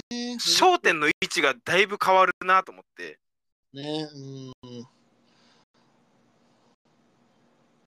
だからまあ、すごい、Created with free version for non-commercial use. はあ、これは2023年のドラマだって思いましたね。うん、でやっぱその2023年っていうのはやっぱりそのあの行動的な差別をやっぱ描いたりするじゃないですか普通に恋愛描こうとするとどうしても出てきちゃうよねっていうはい。でそうなった時にそれってロマンチックな恋愛どころじゃないよねっていうのもなんかちゃんとうっすらうんうん。あの明確にさすっていうかそういうのもなんかあすごいいい描き方だなって思いながらそうなんですよね。視点がこう、ぐいっとこう、偏りすぎない。どちらも、あるよねっていうのを常にこうまあね結婚というのがもう割とねカルチャーの仮想的にされてまあ久しい昨今において 結婚を選んだ身としてもねなんかこう元気くんのあの Created エ with free version と for non-commercial use. うんなんかね、こう、なるほどな、みたいな、こう、まあその、ね、どちらもが揺れてる、このマミンと元気も、どちらもが揺れてる状態ってのをうんうん描いてるのもいいなと思いましたし、うん。うんうんいや本当にあの日々ってああやって揺れるものですもんね。うんそう、そうなんですね。揺れるものだっていうのは、重要なポイントだと思うんですよね。うん、逆に明確にその答え出してる人もいるけどうん、それって長い時間かけてようやくその人がそこにたどり着いた結果であってうん。かまあ、多そうくの人って、頑張ってね、インスタントに頑張ってるとかですうんかね。うん、うん。だからなかなかね、これはやっぱ揺れる、揺れる自分をこう見つめるっ Created て with いう free version for non-commercial use. 重要なのかなっていうのはね、うん思いましたね。うん。いや本当こっち向いてよっていう言葉に詰まってますよねうん。そうなん。いろんなところが。うんやっぱりこれは本当にやっぱね、対話、対話ですよ。うん、っうんていうところですね。まあ、これは本当に対話ですね。やっぱね、自分だけで考えてるっていうところの限界みたいなのは本当に、うんうんうんうんうん。やっぱ常にやっぱ対話なんだなっていうのをまあ思いましたね。うん、正直やっぱり何よりも楽しいエンタメって結局対話だったりするんですよね。うんうんうん。まあそうですよね。うん、Created with free 一 version 人 for で見る non-commercial use. エンタメコンテンツもめっちゃ面白いしめっちゃ楽しいけど、人と話すことに比べたらまあその楽しさの強度とかやっぱ落ちる時があるっていうか、まあ人と話してて終電なくすとかが一番楽しいじゃないですか。うん、確かに確かに。そうなんですよ。だから結局まあそこがね、本当に難しいところででもあるんですよね。それがうーんうん人とのね、やっぱこう、なんかね、やっぱ違うっていう違いをこうね、感じ取りつつっていうのがね、うーん面白いところだなとも思いますし。うんうんすごいいいなと思いましたね。これは本当にいろんな価値観の Created with free version for non-commercial use. 通して人生の価値観が見えるじゃないですけど、うん。うん。いろんな人がいるってね、ぐいぐい来てほしい人もいれば、うん。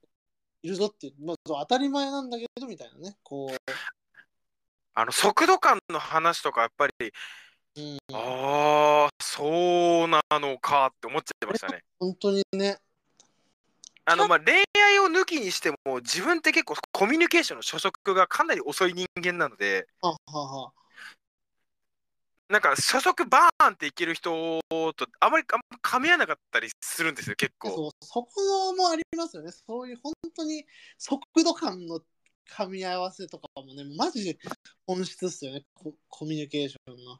うん、うんそういうのがちゃんと描かれてたのがすごいな。それはまあだからこちらがもしそうだとね勝手に予想してるだけで向こうはそうじゃないかもしれない。当たり前です Created with free version for non-commercial use. もしかしたらすごいこう引っ張ってもらいたいかもしれないし名字も変わりたいかもしれないとか。なんかそういう当たり前のところなんだけどなんかそういうところがなんかねこう非常にいろんな人をちゃんとバーッとこう描いているっていうのがああこれはいいやっていう思いましたね。ううんんいやただやっぱこれを月の人さんとか以外で話そうとするとやっぱり恋愛のところに重きを置いて話すことになるんで 話しづらいなーってそうですね。こればっかりは、思ってた。うん。まままだあのーそこを崩せない人間ではいるので。なるほど。そうですね。いや、まあ、こればっかりはちょっとなかなか何を選択するかっていうのは、まあ、難し Created い with ところ free ですよ version ね for non-commercial う use. んっていうことで、はい。はい、私の最後は。こうですね向井君。まあ、ちょっとね、こう、非常に、まあ、エンディングっぽい感じの話でしたけど。はいエンディングっぽい感じの話をしてもらった後で申し訳ないんですけど、はいえっとちょっと今回あのー言ってた通りちょっとあのー次の秋って気になるものの話もちょっと聞いときたいなと普通に聞いときたいそうですね。と思ってちょっとあの事前にはいはいはい。言ってたと思うんですけどじゃあまずちょっとこれ自分からはいはい。ですかねえっと Created with まあ free 期 version 待 for non-commercial 不安 use. もしつつっていうはい。ところにはなるんですけど10月から NHKE テレはいはい。今日 NHKE テレの話ばっかですね。E テレ多いですね。うん。で放送する希望の力大人プリキュア。っ2023おー。ていう、プリキュア、えっと、NHK で何かそうなんですよ。あのイエスプリキュア555の、えっと6人と2人はプリキュアスプラッシュスターの2人はいはい。えーの、えーっと、まあ多分8人がメインになるだろうとうん。が、えーっと、大人になった後の物語なんですよ。なるほど。で、多分、あのーつきたかった職業についてる感じはする。ほうほうでもなんか、毎日 Created そん with な free 楽しい version こ for とばっかりじゃ non-commercial ないうほで、あのーで、今まだ予告とかしか公開されてないんですよ。う。はい。で、その予告見たときに思ったのは、その、最初、あの夢原のぞみっていう、キュアドリームっていう ES プリキュア555で、あのーピンクうんうんをやってた、その子が、プリキュアメタモルフォーゼっていうその変身する掛け声をするんですけど、それ大人の姿でやるんですけど、それやった後に、あの、キュアルージュっていうのをやってた夏木凛って子に、あの、もう大人なんだからそういうのやめな、みたいなことをたしなめられるんですね。へえ。なんか、そういうところの悲しさとか、うん大人なんだから、みたいな。で、プリキュアになることをこう否定されるみたいな。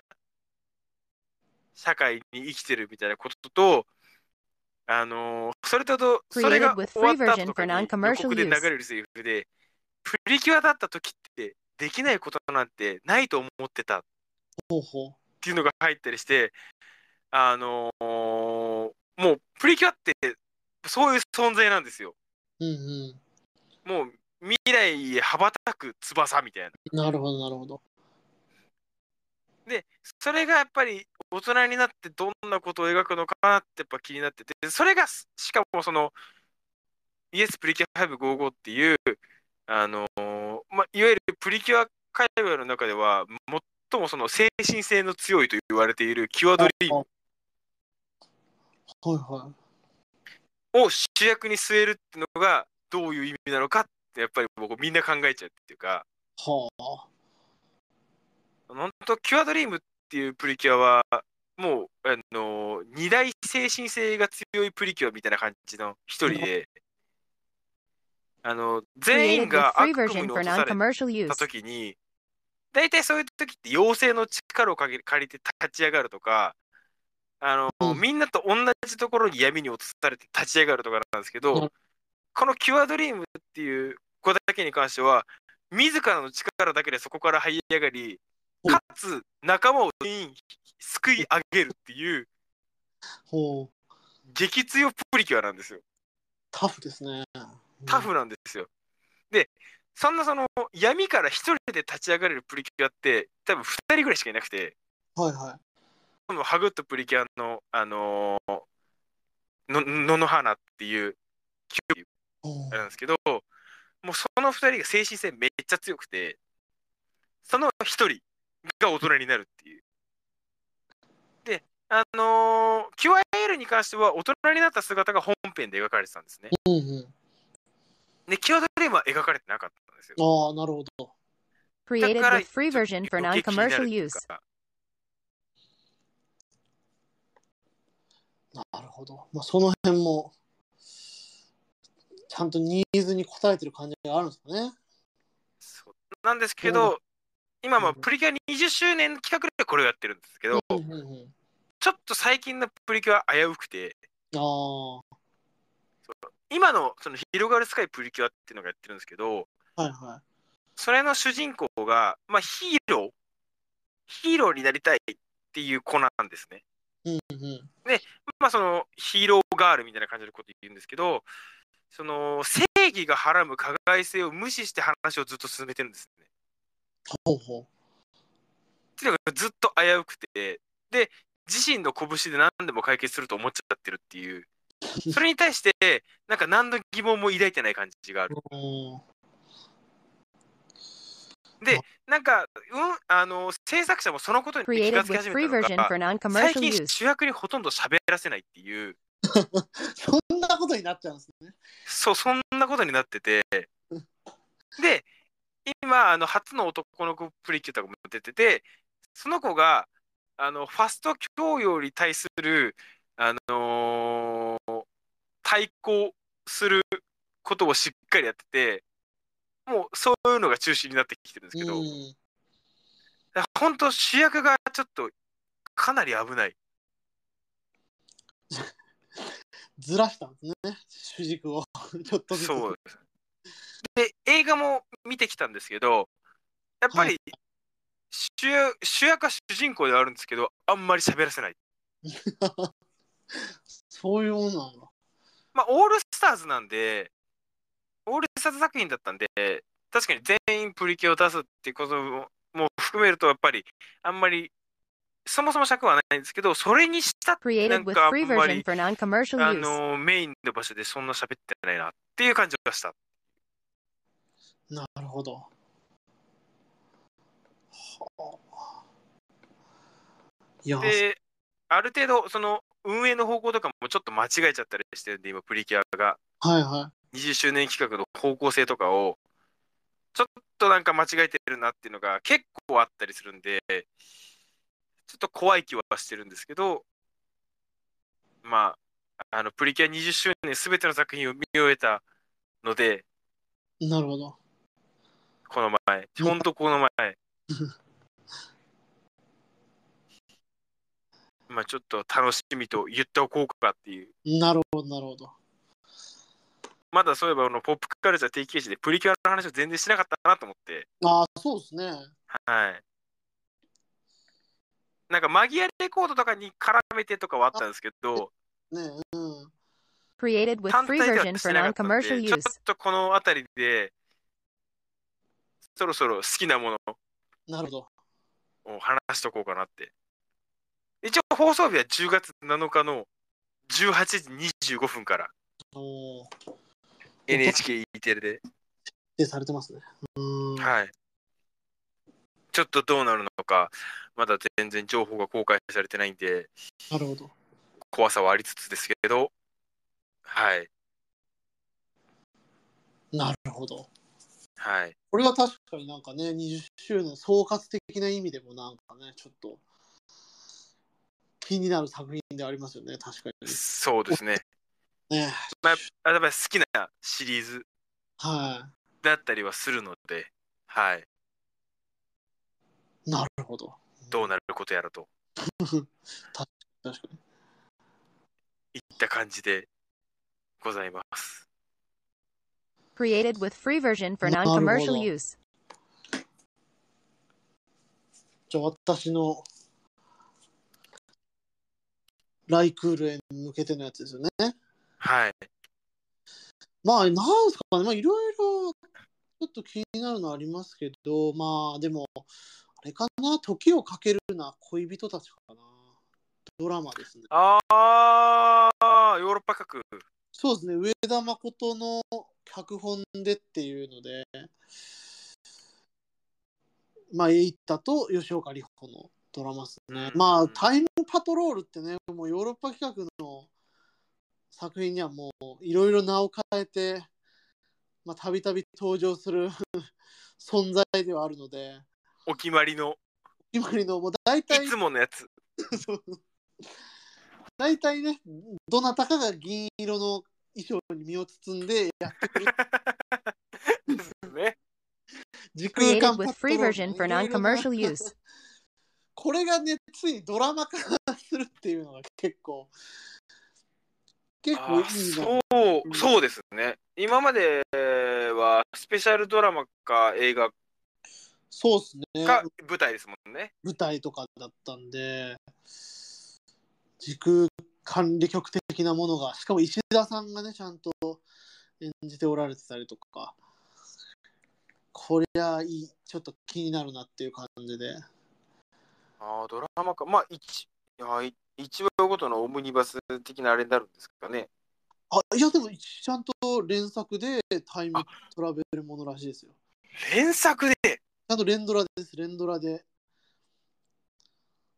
結構、伊藤まりかとか出てますね。あと、シソンヌ二郎とか。ああ、もう、伊藤まりかが出てたら、もうあの私は信用するって決めてるんで。これちょっと結構手厚い感じありますね。うん、Created with free version for non-commercial use. もう伊藤まりかはも最初にドラマ出たあのガールはフレンドの時点でもう激烈に信用したんで、すごい、なかなか今いないですよ。これちゃんとね、出演作が信頼できるっていうのはなかなか、うん。まあ、火曜11時っていう結構変な時間、ななんかは新設の枠ですかね、多分ああ、枠でやる。40分ぐらいなのかなこれ、尺的に。そうなんですか。短いんですね。だと思いますね。多分10時か、てっきりね、10時ぐらいだと思ってたんですけど、11時っていう、なんかあんまりレアめの時間帯で、しかも絶妙に見ない曜日ですね。そうですね、火曜11時で知らんなって感じの、まあ、これはちょった聞いことないですね。うん。これはまあちょっと、まあまあ、でも、それは面白いだろうとは思うんですけどね。うんさすがにドラマだから、あのいつものあの、あの、狂い狂い散らかした、あの、Created with free version for あ non-commercial の use. 時間管理とかはしてこないと思うんですけど、あの、まあ、結構、あの、上田の脚本で、今までやってた、あいつが上手で、俺が下手でとか、のドラマとかは、大体、あの、全部ワンカットで進むとか、あ30分ワンカットとかあったんで、結構それはあるかなとあ、は。どうやってみるのか、まあ、なんかね、美術、このなんかデザインの感じもめっちゃヨーロッパ企画っぽいし、多分一番今まででヨーロッパ企画がそのままドラマに持ち込まれた感じなんじゃないかなっていう気がしますんでね。時をかけるみたいなね、まあタイムループみたいなのはもう得意としてるでしょうから。まあ、れ最は近のそのヨーロッパ角のガンガン来たのが、やっぱタイムループものが多かったというか、サーマータイムマシンブルースしかり、えーっと、前回の、なんだっけ、Created with の free はい version for non-commercial ね use. リバーもそうでしたよ。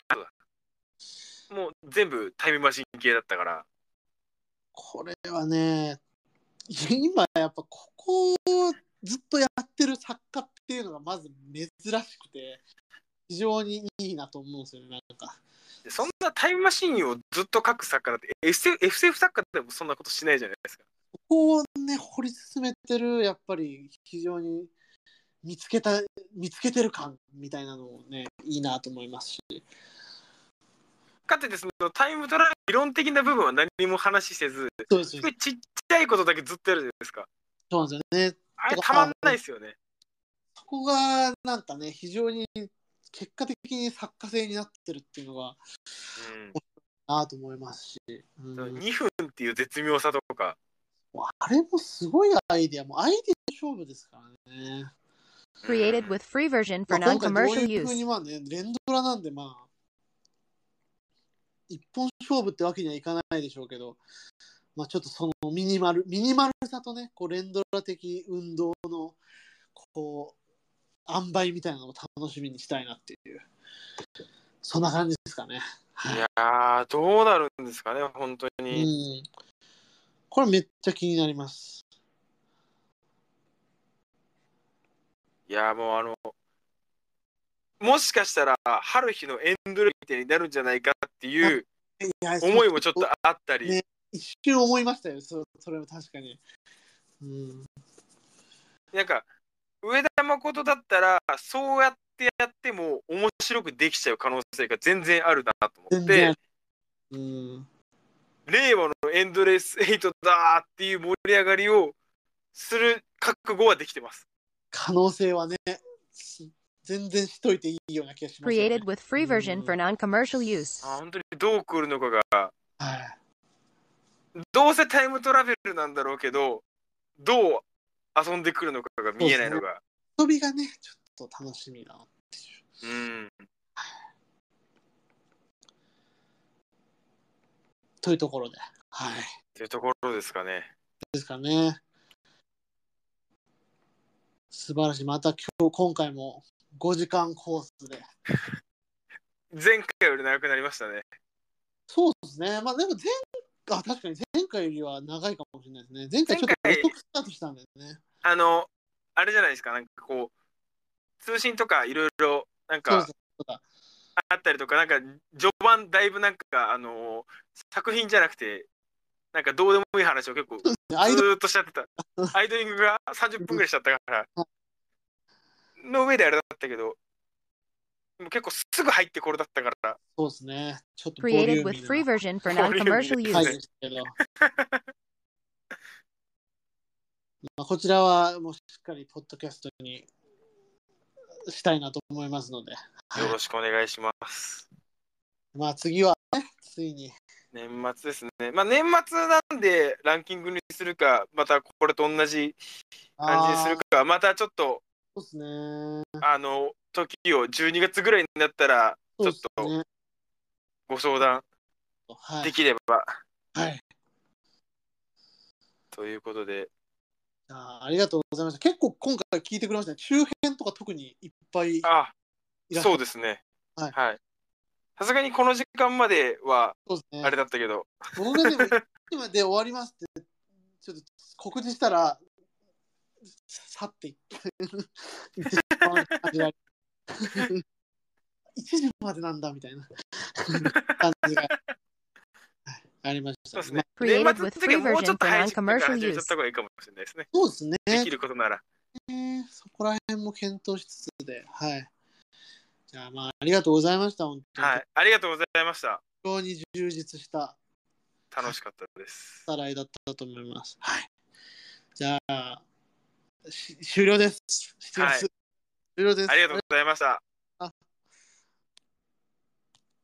Created with free version for non-commercial use.